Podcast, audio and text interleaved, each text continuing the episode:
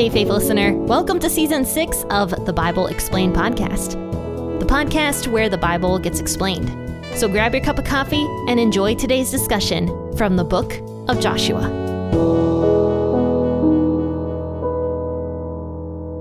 Happy Friday, friends and faithful listeners, and welcome back to the Bible Explained podcast.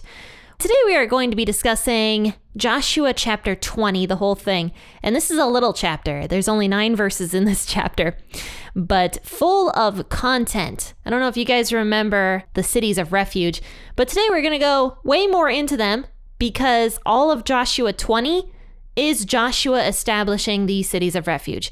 Why these cities were so important for people who accidentally killed somebody and why these cities had to exist. So, we're going to talk about all this today on the podcast. So, grab your Bible if you would, and let's go ahead and turn to Joshua chapter 20 and read the whole thing together. As I usually do, I'll be reading out the WEB version of the Bible, but please feel free to grab the version you prefer to read out of.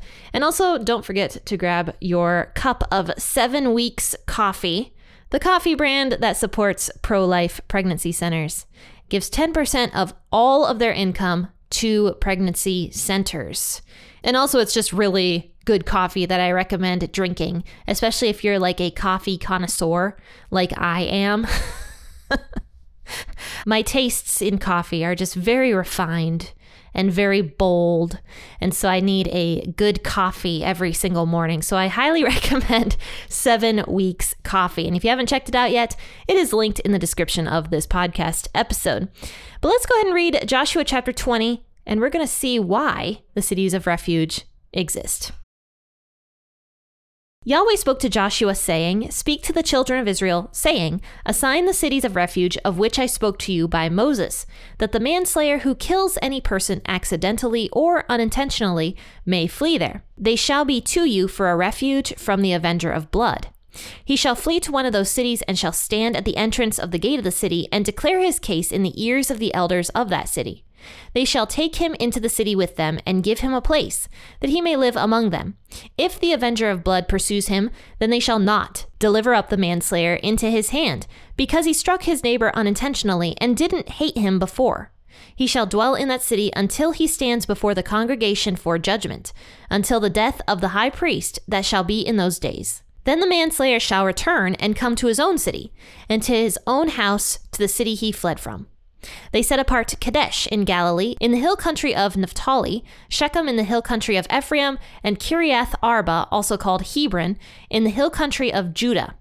Beyond the Jordan at Jericho eastward, they assigned Bezer in the wilderness in the plain out of the tribe of Reuben, Ramoth in Gilead out of the tribe of Gad, and Golan in Bashan out of the tribe of Manasseh. These were the appointed cities for all the children of Israel and for the alien who lives among them, that whoever kills any person unintentionally might flee there and not die by the hand of the avenger of blood until he stands trial before the congregation. The first time cities of refuge are mentioned is actually in Numbers chapter 35, verses 6 and 7, where it says that Six of the towns you give to the Levites will be cities of refuge to which a person who has killed someone may flee. In addition, give them 42 other towns. So 48 towns specifically went to the Levites. And these 48 towns were part of the Levites' inheritance, though the Levites were the only tribe that did not get a parcel of land for themselves.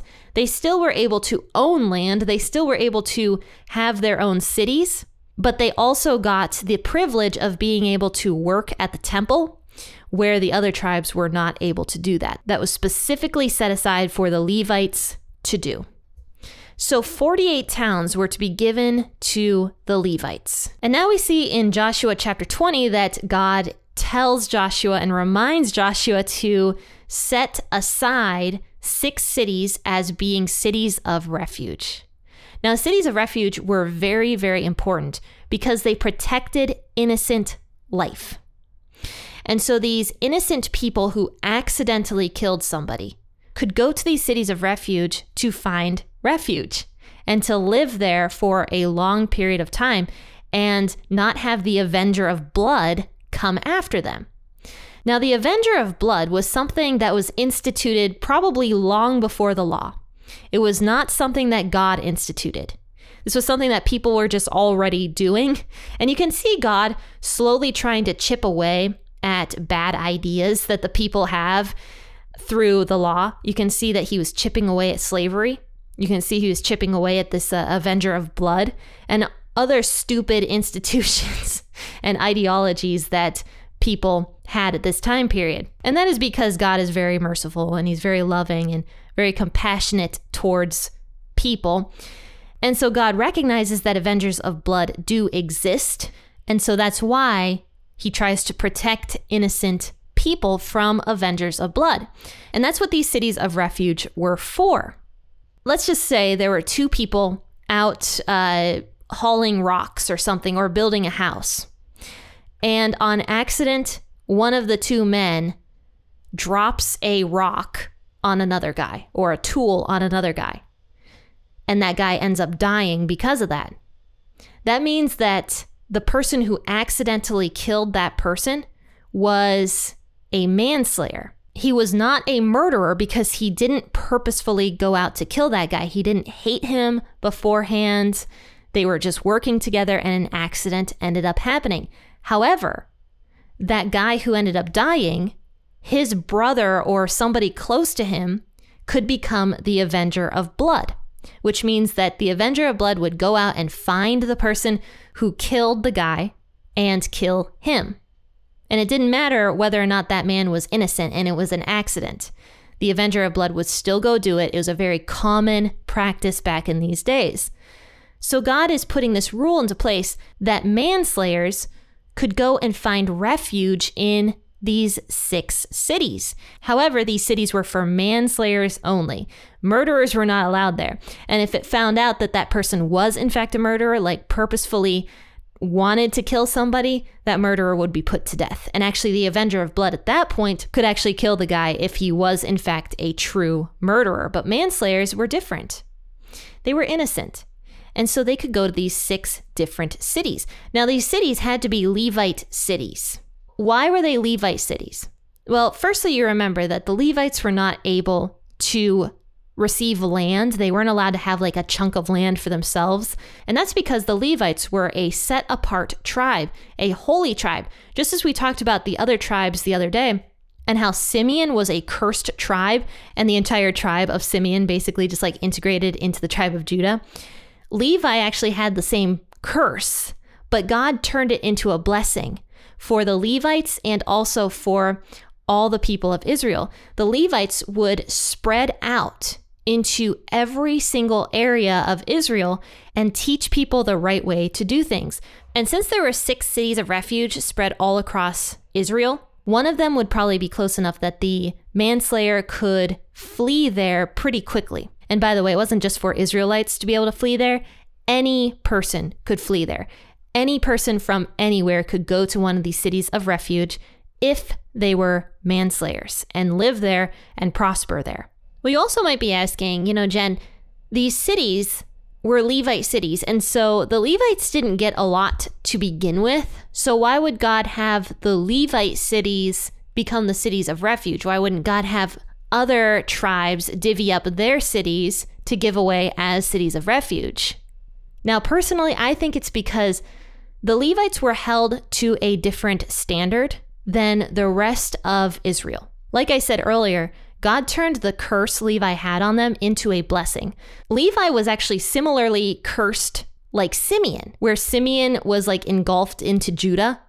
Levi was also supposed to be scattered, just like Simeon was. But they got scattered throughout all of Israel to literally bless Israel with God's law and interpreting God's law for the people and helping the people. So the Levite cities were held to a higher standard, and the Levites would be able to accurately judge if somebody was a manslayer or a murderer. Here's actually what it says The manslayer shall flee to one of these cities, and he shall stand at the entrance of the city gate and declare his case in the ears of the elder of that city or the elders of that city. They shall take him into the city with them and give him a place that he may live among them. So, this means that there was a court system put in place once again. Now, I've mentioned this multiple times when we talked about the, the book of Leviticus that God instituted a court system that other nations just didn't have at this time period. Like, it barely existed.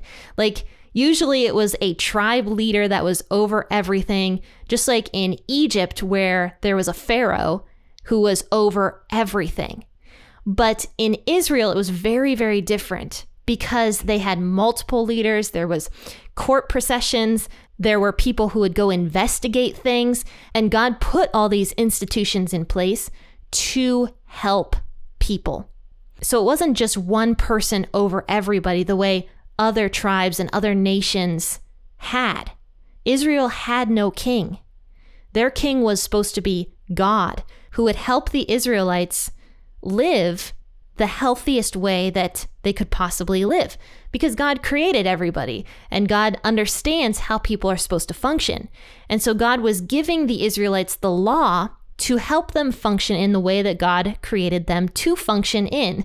And so a king was not necessary for Israel. Instead, they had judges, they had elders of the cities, they had high priests and regular priests, and then, of course, above it all, was God who would communicate with the priests so that the people could hear God's voice through the priests, basically, if that makes sense. So, going back to my original point though, the person who was the manslayer would flee to these cities and present his case to the elders of that city. And these elders would definitely be Levites who would hear the manslayer's case. And then at that point, they would determine whether that manslayer was guilty or not guilty. And I would guess that wasn't just the end of the story. I would guess that there were other things that would take place. For example, they would go and ask questions to people. They would try to find out what happened to make sure if this person was truly a manslayer and not a murderer, because murderers could not have a place in Israel. And if it turned out that man was in fact a murderer, or woman, I guess, if it turned out that person was a murderer, the Avenger of Blood was allowed to come in the city at that point and have his vengeance. But it would all be done under the law. There was no more like Wild West going on in Israel. Everything was supposed to be done orderly and in the correct fashion. Now, to conclude, the person who was the manslayer would live in that city until the high priest died.